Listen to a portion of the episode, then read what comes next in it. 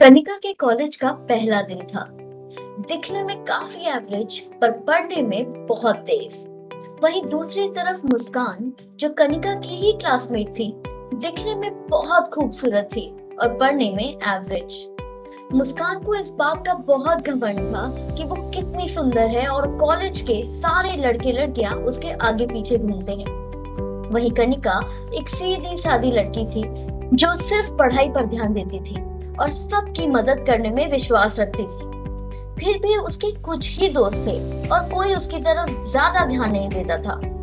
उसे लगता था दुनिया का यही दस्तूर है।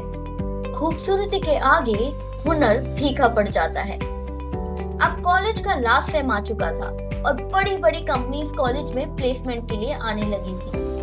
मुस्कान को यह यकीन था कि उसके सारे इंटरव्यूज़ एंड एग्ज़ाम्स वो पास कर ही लेगी। और उसकी खूबसूरती का जादू प्लेसमेंट कंपनीज़ के ऑफिशियल्स पर चल ही जाएगा। उसने सोचा कि उसे कौन रिजेक्ट कर सकता है भला। वही कनिका ने जी तोड़ मेहनत करके सारे सब्जेक्ट्स की प्रिपरेशन कर ली थी और इंटरव्यूज़ देने के लिए तैयारी भी कर ली थी। इंटरव्यूज़ ने एक एक करके सबके टेस्ट और इंटरव्यूज़ लिए और फाइनल रिज़ल्ट का समय आ गया। नतीजा साफ़ था। मुस्कान इंटरव्यूज़ का एक क्लियर नहीं कर पाई। जबकि कनिका ने अच्छे मार्क्स लाकर सारे एग्ज़ाम्स में टॉप किया और एक बहुत बड़ी कंपनी में सबसे बड़ा पैकेज क्रैप किया। दोस्तों, मेहनत से ही सफलता मिलती है, ना कि किसी की सूरत के दम पर। तो हमेशा अपनी मेहनत पर विश्वास रखिए।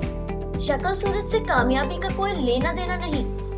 तो उम्मीद है, इस कहानी से आपने बहुत कुछ सीखा होगा। ऐसे ही सुनते रहिए दिलचस्प किस्से और कहानियाँ। तब तक के लिए मैं मनीषा आपसे अलविदा लेती हूँ। मिलते हैं एक नई कहानी के साथ। नमस्कार।